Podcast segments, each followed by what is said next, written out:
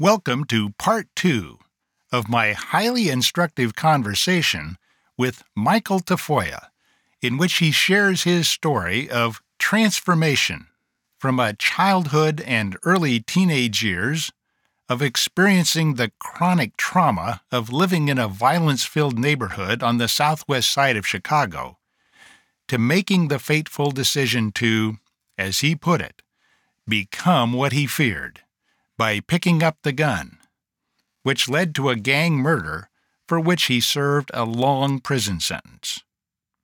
Now, Michael works as a victim advocate, responding to the scenes of shootings to help victims and their families deal with the trauma of gun violence.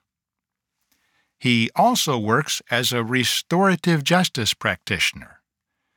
Perhaps the most valuable part of this episode is his explanation of what restorative justice is and how this alternative, victim centered, problem solving concept and approach to justice leads to healing harm rather than causing greater harm, as is commonly the case with our traditional punishment approach to justice, in which the interests of victims, communities, and the perpetrators of harm are inadequately considered, much less adequately addressed. As I have said before in this program, it is not being tough on crime to keep doing the same things and expecting different results. At some point, we need to wake up and get smart on crime, starting with the recognition that we need to commit to more problem solving, informed by listening to the voices of people with lived experience like Michael Tafoya. We start part two with Michael's description of some ways in which the Education Justice Project of the University of Illinois helped transform him while in prison to be prepared to face the challenges of reentry to community life after release from prison and build a new way of life and help others do the same.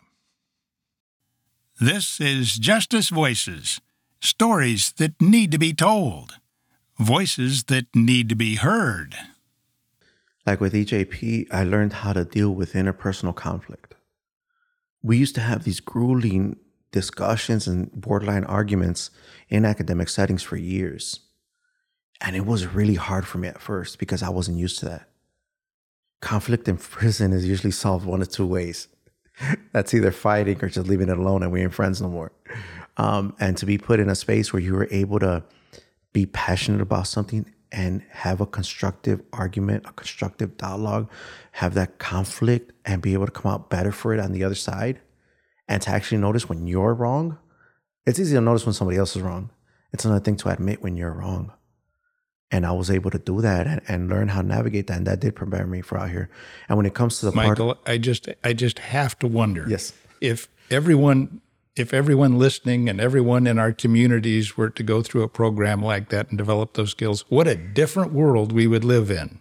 Yeah. Socially, politically, in our families. Yeah. No, it would be completely different when you could learn how to disagree in a healthy way or even bend your thinking and open your mind to realize something else. It's called education. if you're a willing participant, yes. If you're a willing participant. Um, yeah, but w- when it comes to the greater aspect of reentry, um, and that's where IDOC really fails is or struggles with reentry starts since the first day you get into prison and is combating not only your past but your present in order to hit it in a healthy way when you get out. Um, so when I was released in 2018, I went to my brother's house, um, the same one that was beaten up um, the same one that had told me about my parents. I went to him and his wife, who was the same girlfriend they had when he got beat up and she got slapped, and their two children. As beautiful as this sound, I did not know them. I really didn't have a relationship with my brother for the last 17 years of my time incarcerated. I don't know why, but we just didn't. And I get to their home and everything, and it was so beautiful seeing my niece for the first time, seeing my brother for the first time, then when I seen my nephew, and then when I seen my sister in law. But these are people that I don't know and that don't know me. the struggle with this became where they still thought I was the 18 year old kid that went in. They couldn't acknowledge the man that I was and how intelligent I was. I remember they used to try, they used to try to temper my expectations of what I was gonna be able to do out here. Um, I kept telling, oh, I'm gonna do this, that, the other. I'm gonna help people and this, that. Like, oh, you know, that sounds good, but oh, you know. Then when I went, um, They're trying to be the voice of reason, yes. the realists. Um, so my first job, and my movement was screwed up. Now they changed parole the way it was. By the time, when you would get out on house arrest, they would give you movement only three days of the week, Monday, Wednesday, and Friday, and the movement would be something like ten to two. You're actually still serving prison time on paper, but you're not in behind bars. You're actually, it's a form of home confinement. Yeah, and I got this band around my ankle that reminds me that I'm on house arrest. Um, the first couple weeks out, I didn't have movement. They didn't have my parole, officer- parole officer to come out and see me. They were on vacation. They tried correcting the error with another parole officer who turned around and they went on vacation. So then they sent some other parole officer that had nothing to do with me. Um, she freaks out my whole family by saying that I'm not supposed to be in a house with my niece that's 12 years old because I have a sex crime. And I'm like, no, I have a murder that's classified as violence against youth because I was 18 and my victim was 17. And that became a whole nother thing. And my family freaked out and they were ready to ship off my niece with her grandmother. And I had to finally yell at them and told them, look, if anyone's leaving this house, it's going to be me. It's not going to be her. And if you guys say something else, I'm going to cut my band right now and just run down the street. And that calmed everybody down in the house. And then finally, I got my officer and he explained that no, I was okay and everything was clear for me to stay. I wasn't a sex offender. I had violence against youth. And all right, that calmed down that storm. But then came the aspect of me trying to get a job with this limited movement. And I finally had a talk to the 1 800 number and to the supervisor of my parole officer. And I told him, look, I really don't understand how I'm supposed to get this to work. Like, what do you mean you got movement? I'm like, yeah. So you're telling me I should go and try to get a job. And this person tells me, you know what? We love your resume. Um, we would like to interview you. Come Monday at nine in the morning. I'm gonna be like, yeah, okay, but wait. Um, I know I'm not supposed to tell you, but I kind of gotta tell you because my movement starts at 10. Um, so could we either move it up later in the day or can you call my parole officer and let them know that I have an interview scheduled for Monday at 9 so they know I'm not lying and they could change my time around so I could be here at 9 in the morning? Like, who the hell's gonna hire me? Like, who the heck's gonna hire me? It's not realistic outside of me trying to go work at a Dollar Tree. Like, I mean, they might not even want to hire me because of that. So finally, they fixed my movement. I was able to get a job at a temp agency. I was doing sanitation in a bakery. Um, and then I got the opportunity to have an internship at uh, Adler University Institute of Public Safety and Social Justice. I did that. Adler University is a private university downtown Chicago Yes. and well respected and known for uh, the uh, particularly at least what I identify it with is things areas of expertise like social psychology and things of that sort. Yes, yeah, there, there are a school of psychology. Um, yeah, so I, I was able to get that opportunity, um, and I was looking into uh, different registries with a focus on sex offender registry. Um, so that's why I did most of my time there. Um, through them, I was able to attend a lot of conversations, like the one where I met you. Yeah, we, we met there. yeah, and I also uh, got the opportunity to interview to be a high risk case manager for Precious Blood Ministry of Reconciliation in Back of the Yards, and I interviewed for them at another organization, um, and I ended up taking that job, and I did that for two and a half years. Uh, so to let What peop- did what did that involve? yeah, to let everyone know what that entails. So, Back of the Yards is one of the most violent communities in Chicago right now. Say that slowly so everybody that's not familiar with it knows what you're talking about. The Back of the Yards is one of the most violent communities in Chicago. Um, you can look at the numbers; it's extremely violent. There are people being shot there every day. Um, there are people that are being killed there every week. Um, What are the yards? The Back of the Yards, The yards. Back of the yards. yeah. What are the yards? Oh, the yards refers to uh, all the like plants that they got there where people work at, all the lumber yards and everything else. They have uh, meat packing plants and different things of that nature. Um, yeah, so it, it it that community is very rough. Um, so when I became a high risk case manager, I had ten gangs plus cliques um, on my caseload. In order to be considered high risk by the criteria of the grant, You had to be just involved, meaning that you had either a, a case that you already pled guilty or were found guilty of, or you currently have a case um, pending against you. Um, you had to be known for all the raw reasons. You had to have status in the gang or clique that you were in. A clique being a gang like organization, just not as formally structured. Uh, it- it's like a, a, a fraction of the gang. So there's certain gangs that have broken off into fractions. So yeah, that's what the, what the clique is. Um, that they usually don't act as one. So sometimes they're even fighting amongst themselves, and by fighting I mean killing. Um, and you had to be an active and well-known shooter. So you can imagine what my caseload was. You know what a lot of people refer to as worst of the worst. That's what my caseload was. Now, you would have qualified, wouldn't you, Yes, when you were younger, Yes. before you went to prison? Yes. And given my life experience of my time in the street, of the community I grew up in, of my time in prison, um, I knew how to talk to these individuals. I didn't have to showboat and be like, "Oh, I got arrested for murder," and use that. No, hardly one any hardly anyone on my caseload ever found out that I had a past, and not everyone I Precious Blood even knew that I had been incarcerated in my past. That I didn't need that. You know, that wasn't like my badge that I had to flash at people to know, "Hey, I'm validated." No, it's just the way that I know how to speak to people and what I what I learned through the trauma informed care spaces. And Precious Blood, I learned how to become a restorative practitioner. What is that? A restorative practitioner. So restorative justice is a different form of justice um, than we know right now. The system of justice that we know is that you get charged for a crime. Um, if you get found guilty, oftentimes you get put away for a while and then you come back.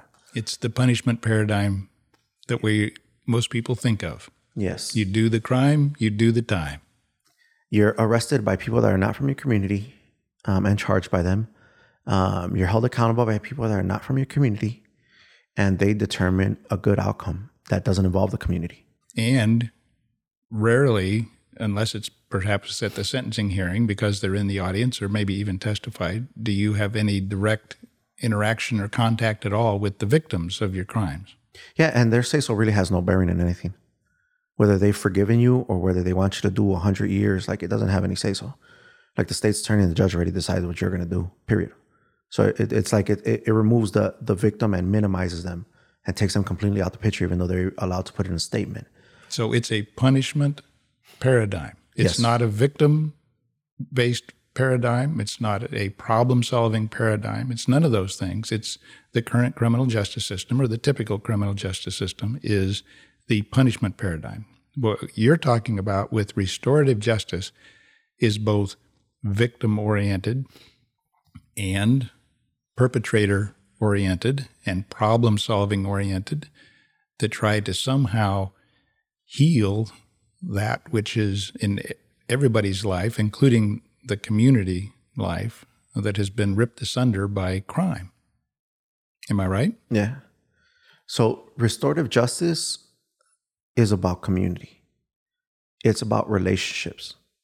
It's about creating community, um, protecting it, preserving it, healing it, supporting it. So when a community member does bad, what is a healthy way to hold them accountable? An expulsion is an option, but it's oftentimes the last one because they view every member of the community as valuable as the next. So when you have that mindset, it changes everything. Because when your son does harm, when your brother does harm, when your cousin does harm, when your neighbor does harm, you don't want him to be lined up in front of a firing squad.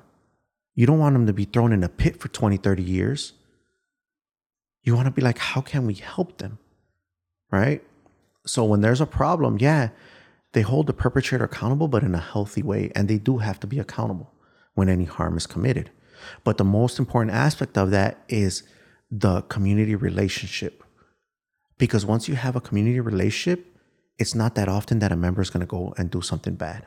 You know, I was looking at an article just recently that was talking about these relationships as being one of the key factors, and potentially the key factor in making the difference in whether people, when they get out of prison, go through this cycle and return to prison.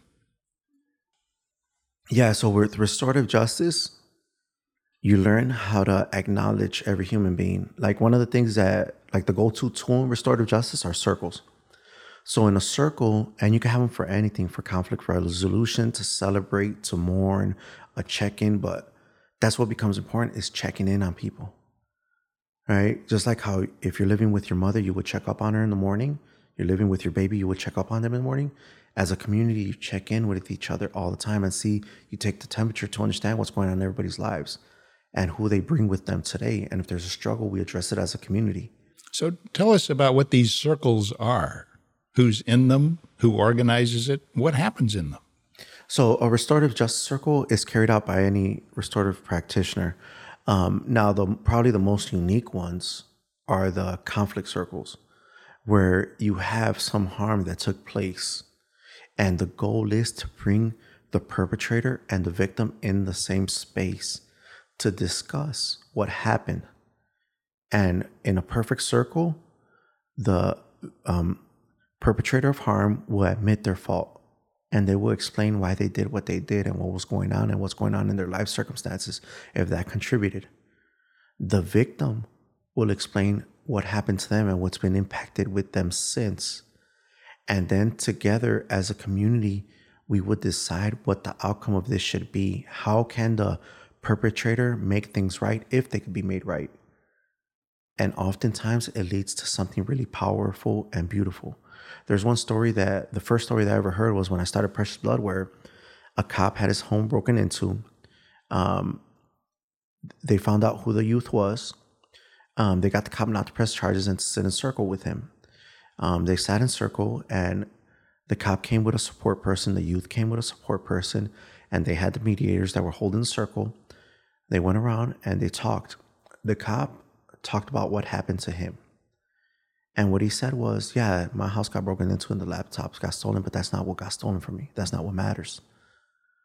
What got stolen from me was my child's sense of safety because he doesn't feel safe in my home. That's what the perpetrator took from the cop. That's what's still hurting the cop. The sanctity of the home was violated. And he didn't know how to give that back to his son a child. He was about five or six years old. His son didn't feel safe at home. The youth heard this and it impacted him in such a way that he never thought about it. He was only thinking about getting something for money. He was able to find a laptop. So then the youth talks about his circumstances and why he did it. Obviously, he didn't ha- he didn't come from a good home. Um, he was using drugs. He needed some money, so he went and he was able to find a laptop in a house. He broke in and stole the laptop and sold it for money. And he had dropped out of school and everything so when they came to how to make things right, how to heal the harm, the cop wanted two things from that youth. One was that he wanted him to go back to school and graduate high school. The other thing is that he wanted him to play basketball with him on Saturdays. In what world does a cop want someone who caused harm to go back to school and go play basketball with him, or any parent? Could we imagine our father? Somebody broke into a house, stole from us, and our father's like, "Oh yeah, I'm gonna go sit down with this individual. And then they come back, oh, what happened, Dad? Oh, yeah, he's gonna go back to school and I'm gonna play basketball with him on Saturday. You'd be like, what the? It's not normal. Well, think about what I told you about my uh, co host, Leonard Joyner. I was the prosecutor in the case for which he went to prison. Now, mind you, um, just because of the kind of people we are, to us, our friendship is natural, it's genuine to most people, they're saying, this is, this is just boggles our mind. This just doesn't happen. Well, why not? It should happen. I mean, I worked for the Department of Justice. What is justice? This is what I'm t- this is what I'm talking about. To some people, justice means punishment.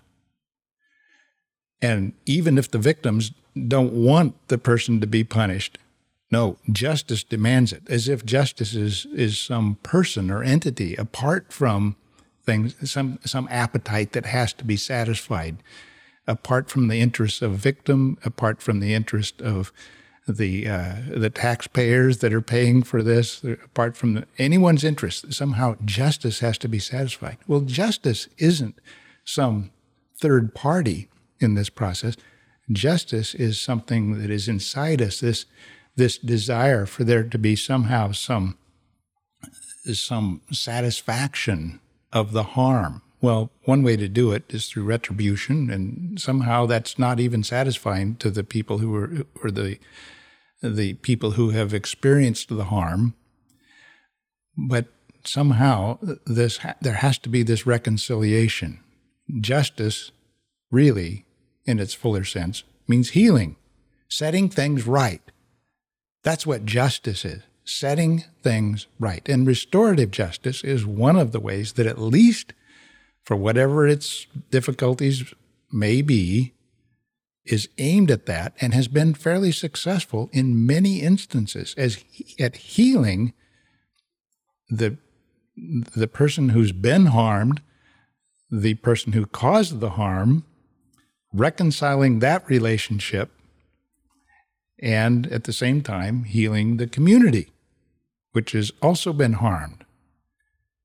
Well, this is a win win win, win win win all the way around when it can happen.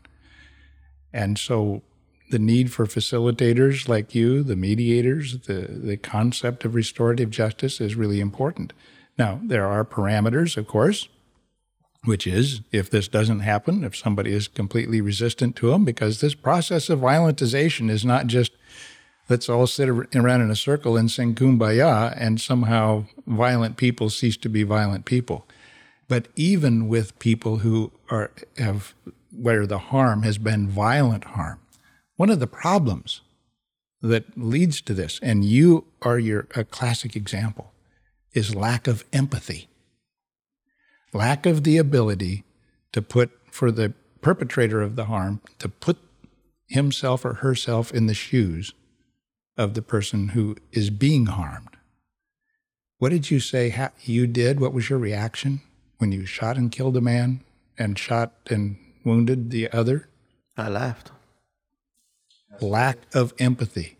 And yet, if you were to talk to them and hear, listen to them, suppose you had that opportunity, and maybe at some point in the eternities that opportunity will happen. I don't know. Without getting into that, uh, if you if you are able to just anticipate, which is what empathy is, you don't feel sympathy for people who have been harmed after the fact. You avoid doing them harm because you can anticipate what the consequences will be to them and to others if you commit the harm, the harmful act. That's what empathy is. That's what's being developed. That's what's being nurtured in the people who perpetrate harm by these this process, these circles, the restorative justice that you're talking about. Empathy prevents crime. Lack of empathy leads to crime. And that's why the, the communal piece is so important, developing community. Had me and my victim been in community, had we known each other, had we cared about each other, had our families known each other, this would have never been an outcome. But being that we're such a fragmented society and we're all about institutions and we're all about separating and punishing, you have a lack of, of those connections of that community. The justice system is that justice is a system that was designed to do exactly what it's doing. So when you talk about restorative justice, that's a different design. That's its intention is for an outcome of a, a healthy outcome it's a, a different concept of what is justice. Yeah. So I think that that's the thing that people have to wrap their mind about, their mind around is what type of system do they want in place? What type of outcome do they want in place? So now, like I said, me learning about restorative practices at Precious Blood, me being trauma informed already, I was able to connect with all my participants. I was able to lead trauma and restorative circles at Precious Blood with youth as young as eight years old. We were able to talk about trauma and learn the language of trauma. And you've seen the impact that it had on people's lives. One of the greatest things that I was able to accomplish as, as a high risk case manager was that I had almost my whole caseload in therapy at one point or another. To have people who are directly involved in the street, in the gang life, run around with guns in therapy is something that's not imaginable and that most people probably would have said was not possible. What kind of therapy? Uh, they were sitting down with behavioral therapists and just starting to understand their emotions and what was going on in their life. there is an organization, a state funded organization, the Sentencing Policy Advisory Council or Commission. Can't remember now which it is, uh, SPAC, SPAC, that as part of their their mission is to find out what works and what doesn't work in our criminal justice system. And when it comes to looking at from a cost benefit point of view, conducting cost benefit analysis of what works and what doesn't work in the prison system in Illinois, one of, if not the most cost effective tools in the toolkit is cognitive behavioral therapy, which is, I'm going to simplify here, getting your head straight so that you can straighten out your lives. You have to get your head straight before you can go straight. And it takes people, cognitive behavioral therapy, I'm sure, is involved. Eddie Bocanegra talks about the uh, co- cognitive behavioral therapy as being one of the tools used uh, in the programs that he's been involved in very successfully and intervening in people who are most at risk of being shot, who also, huh, not coincidentally, turn out to be the ones that are most at risk of shooting people. And so by intervening through the program that he and others like him are leading, helping people change the way they think, another form of education, they change behavior. Punishment was not involved, other than the punishment the natural punishment that comes with confronting the consequences of one's behavior. In your family, you've talked about that, the impact that had on you, and how it turned you around when you saw that. This is part of the change of thinking that leads to a change of heart, that leads to a change of behavior. But it has to be facilitated. It isn't something that just happens magically like flipping on a light switch. So this is your work now. And with the Eddie Bocanegra piece, just like with Precious Blood, is that you you need an entity that represents community. When people got involved with READI, just like when people get involved with Precious Blood and all these other restorative uh, uh justice hubs and all these trauma informed care organizations, they get exposed to something that's different than their community. They get exposed to these safe havens with these people who all they do is love on them and treat them like their children, like their family. So now when it comes to accountability, they know that they, they risk losing that entity. And they don't want that. They don't want to be kicked out of READI. They don't want to be kicked out of Precious Blood. They don't want to be kicked out of none of these organizations. And but that's what they risk when they don't accept accountability and the restorative piece. And that that I want people to understand accountability is one of the cornerstones. Restorative justice does not work without a perpetrator understanding that they committed harm and what type of harm they committed, and that they're going to be held accountable to that, and that they're going to have to repair that in some form of fashion. And that's an important piece the accountability piece, not just empathy, but accountability. Yeah, because people think that it's just, oh, we just keep loving on them no matter what. No, yes, we love on them no matter what, but with a lack of accountability, if they perpetrate harm, we love on them from a distance with a little less. And people miss that love. And people want to come back in. And if, if anyone ever gets a chance to go into these organizations and see what I'm talking about in real time, they will notice these kids get loved on in a much beautiful way, as well as men and women in the community. Um, yeah, so so that's just something that I want people to keep in mind that it's not all fine and dandy, you know, all roses, all peachy, no matter what. No, there's accountability piece with that. That's really, really important. But the reason it's important is because of the relationship that's involved with that. So my time there as a high risk case manager, that's what I did is I engaged with these individuals. Now, since then, I've transitioned, I've moved on, and I've become a victim advocate, which is uh, something a little different, and it's harder in a lot of sense. Um, the relationships are all temporary now but I'm responding to attempt murders and homicides in real time. I respond to the scene, I respond to the hospital, and then I support the victims if they're still alive, if not just the survivors, the families. um, for the next coming weeks and months in immediate needs and long term needs. Um, and that could be anything from funeral arrangements to getting to therapy, food pantries, finding employment, relocation, and so on and so on. Um, and it's difficult. It's really difficult because I'm meeting people in the worst moment of their lives. In the worst moment of their lives. They saw their life flash before their eyes when they almost got killed. Or I'm just talking to a mother who just lost her son, which is the most horrific thing that a parent could ever experience.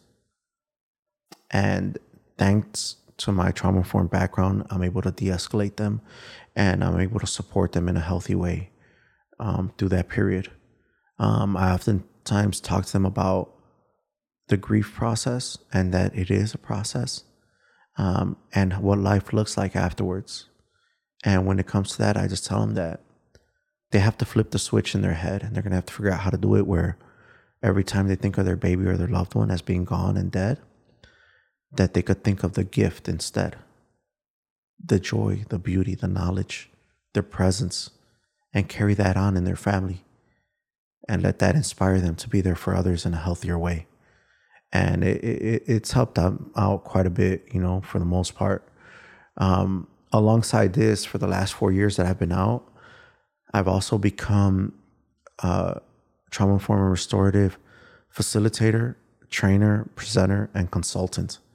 Um, I've done various entities from nonprofit organizations to the Chicago Police Department to different universities for students or professors um, to even at the, your local public library for regular community folk. Um, and I've been very, very blessed in that. And I, I'm, I'm surprised that people have taken to me and people seek me out. And just last week, you know, um, on Friday, I sat in my car after getting done with a three day training for a community nonprofit in Cicero, Illinois. And I can't imagine that this is my life. Like sometimes I can't believe it. I went from a kid who had all the potential in the world to a kid who was just overwhelmed with violence to a kid who was consumed by violence to a kid who was sitting lost in a prison cell to a young man that could start seeing his worth and helping others in prison to being wide eyed four years ago coming out of prison, not knowing what I was going to do with all this knowledge, to being to where, oh, wow, people seek me for my time, my intellect. Why? You know, but I, obviously I know why. It's just, it's surreal. It's really, really surreal.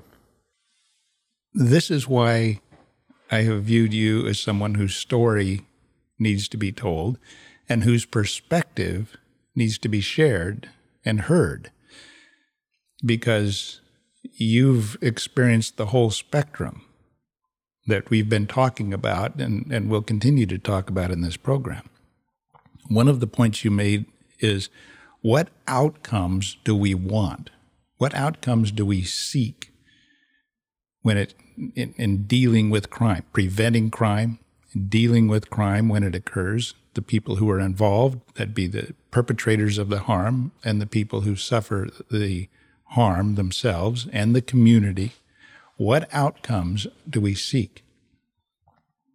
You've illustrated your part of that because none of these things would have happened, these positive outcomes, without you making a decision that started with being confronted by your brother with the impact of your criminal behavior on your family, on your loved ones, people you cared about.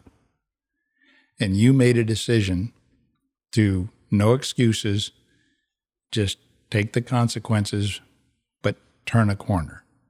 I mean, to plain go from being under the influence of drugs or alcohol every day, all day, just that decision to just quitting, well, that's remarkable. Most people take it takes some time and help and all of that. You did that because of the depth of your commitment to changing, a change of life, a change of perspective, a change of attitude, a change of behavior. That puts you on a different trajectory. I've got to believe that God took that and led you. I can see you smile. I know you're thinking the same thing. I mean, how do how do these things happen? Well, the hand of God seems to me to be pretty evident. If I can go there, I think it's part of the reality of life that God is real and does influence things, that people aren't alone, and that uh, that there is intervention from a higher power that can help in achieving positive outcomes. But even if you don't accept that, right, people who are listening, even if they don't accept that, you still had resources available to you in the prison system that you experienced that most people in the prison system don't experience, that weren't available to them. Educational opportunities that you availed yourself of. But again, you're the one who is driving yourself toward those to take advantage of them, whether it be reading the books, getting the GED, uh, going into the programs, but having them available. And the, the program that the University of Illinois, uh, the Educational Justice Program, this and the in the Danville Correctional Center, with uh, the thing, the experience that you had there, and the things that you learned there, the course that it set you on, uh, your family when you got out, people who gave you the opportunities, Adler University, uh, Precious Blood, uh, all of these, all of these things that lead to an outcome that we would hope would happen in every time, in every instance in which there is violence or, or other, other forms of crime, and that in fact would lead to, you know, as we, as we learn to achieve outcomes in these extreme cases, and you are an extreme case, uh, then boy, why don't we apply those same lessons at the front end to prevent these things from happening? If we can heal from even the murder by someone who laughed at the act, if we can heal from that, if you can heal from that and get beyond it, then those same things can prevent those things from happening. Yeah, the the one thing I want to highlight, or actually two things, right quick, is um, if you look at the Education Justice Project in Danville from the University of Urbana-Champaign, uh, University of Illinois Urbana-Champaign, look at their numbers. How many people have gone through that program? How many people have been released? And how many of them are living out here very successful lives? Most of us that were released are giving back in some form or fashion. Um, we're either working, you know, with nonprofits or government entities to help out, or there are people that just have regular nine to fives that in their spare time they give back. Um, like we have a barber that cuts hair in the community during events.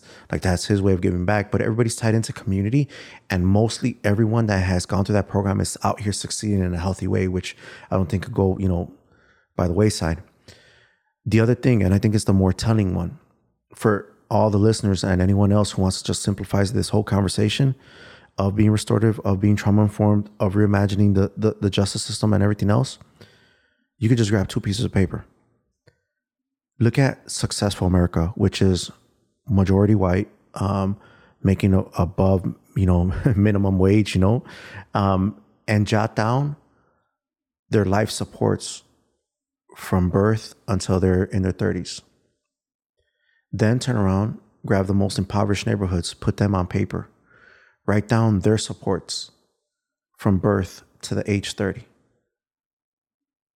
And the most telling sign will be that the first one has a lot of love, a lot of expectation, a lot of really good schools, a lot of really good counselors, a lot of really good supports all the way through with an expected outcome. And the impoverished one has an expected outcome, but it doesn't have all those supports. It's going to show you a lot of lack of supports. Well, in the expected outcome, maybe maybe prison of the grave. Yeah, prison of the grave. And that's what we need to do. We need to support that population. We need to inject love. We need to inject systems. We need to inject money, opportunity, understanding, and, and healing. Michael, you could have been me. I mean, in terms of career uh, potential and and uh, and aptitude, you could have been the person who went to law school, became a lawyer, was able to choose uh, what direction to go, whether it be law or something else. But you see, my parents ex- and I expected that I'd be going to college, I'd be doing all these things. Now, what if your expectation is in your community and the circumstances you live in is limited by just hoping that you're going to live through the day? You're not thinking about avoiding criminal activity because that might lead it prevents you from going to law school or medical school or business school or anything like that. You're not you're not thinking about any of those things. Trauma affects the concept of future. It disrupts your level of self-worth your understanding of yourself. Um, the saddest thing i learned in my time at precious blood it used to perplex me when i first started there that these youth would celebrate their 18th birthday and their 21st birthday like they just graduated with a doctorate, like they just landed their dream job. Like it would be such a party for them and such a celebration. I didn't understand why until I finally did. They made it. Yes, when so many of their friends didn't. When so many of their friends are in the grave or in prison with a lot of with a lot of time they made it at the age of 18 and at the age of 21. I'm old enough to remember that being 18 and 21 was expected, even though we had gangs and even though I was a part of a gang. Now, our youth who are not even in gangs in Chicago and in other cities like this don't expect to be 18 and 21. Well, here's something. There's the flip side of the coin I just said. I said, You could have been me. You could have been, I could have been you different circumstances? Are you fundamentally different than me? No. Well, I mean, I, we're human. We're human. I think that's important that people who are listening, who are like me from my background, which is kind of Norman Rockwell-ish sort of environment that I grew up in, understand that people who grew up like you are like them and they are like you and people like you.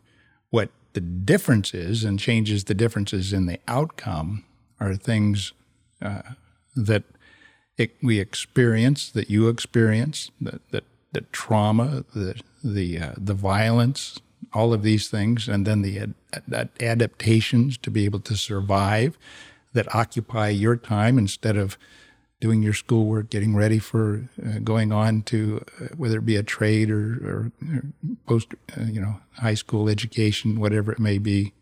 I mean, what's on the mind of the person in the com- crime-ridden community versus what's on the mind of the person living in, like me, in Norman Rockwell-ish small town in central Illinois? Well, those are the things that change outcomes. What's remarkable about you is not that you yourself are inherently different than the other people that you were in prison with. And I I know from private conversations that we've had, you you caution against that, th- thinking somehow you're aberrational. I mean, you like me have had some exceptional opportunities and and and have capitalized on those, but we're not so different. We're ordinary people, just have had some extraordinary opportunities and seen some extraordinary things. That's an important part of the message that if we want to change the outcomes, then we need to understand. this is where you started, a point you made right at the beginning. We are all human beings. And people who are treated like a human being tend to become better human beings. People who are treated like they are criminals expected to always behave. Once a criminal, always a criminal well, they tend to remain criminals because not only does society expect that, they're taught to expect that. I just keep coming back to just really my admiration for the educators from the University of Illinois at Urbana-Champaign for being able to see something, see beyond that in you, but to you and being able to, and people in, in the program and who had that opportunity, being able to see it in themselves and in each other and supporting each other in this in this journey. And other people that along the way we were hired, people who had confidence in you, who took a chance. And they did take a chance, considerable chance, in hiring you, who were you, who have perpetrated serious terminal harm being a victim advocate. They took a chance, and yet I can see in you how who better than you would be able to understand this whole process because of what you've been taught about how you got where you got and how you then arrived at where you are today. Yeah, and I want to reiterate what you said just to make it perfectly clear. I am not an anomaly by any stretch of the imagination. Um, I'm not better than anyone. Um, what what I have been able to do in my life since I changed it at the age of 19 and in the four years since I've been out, I understand that people are surprised by it and commend it and all that, and, and I'm grateful for that. I'm definitely am, but I'm not the first, and I'm definitely not going to be the last. And if, imagine if you could give a youth the time, the care, the love that's been given to me in the limited amounts, but give it to them when they're younger, how much greater than me can they be? I learned all this stuff as a man behind bars, you know, and that's why, like, every space I get in, I always remind them, all the young people, like, man, you're smarter than me than I was at your age you could be way better than me when you get this age. You know, you could be much more accomplished. Um, but yeah, if you give any human being a shot, then they have a, a great opportunity at an amazing uh, outcome. We just have to give people an opportunity. And you illustrate that it takes more than just a good family because you had that. Yes. It takes a community. It takes a village to raise a child. And uh, it takes both. Well, I want to tell you that you have my respect, my deep respect. I would not be here. I would not have driven all the way up here from Springfield, that three hour drive, and uh, having this conversation with you. If I did not respect you, I respected you when we first met, and I'm serious when I thought, even then, before you've gone on and done other things since then, this is a person, this is a man with a story that needs to be told and a perspective that needs to be shared and heard. So, thank you for being on this program. Uh, it's been an honor and a privilege, and likewise to you. Um,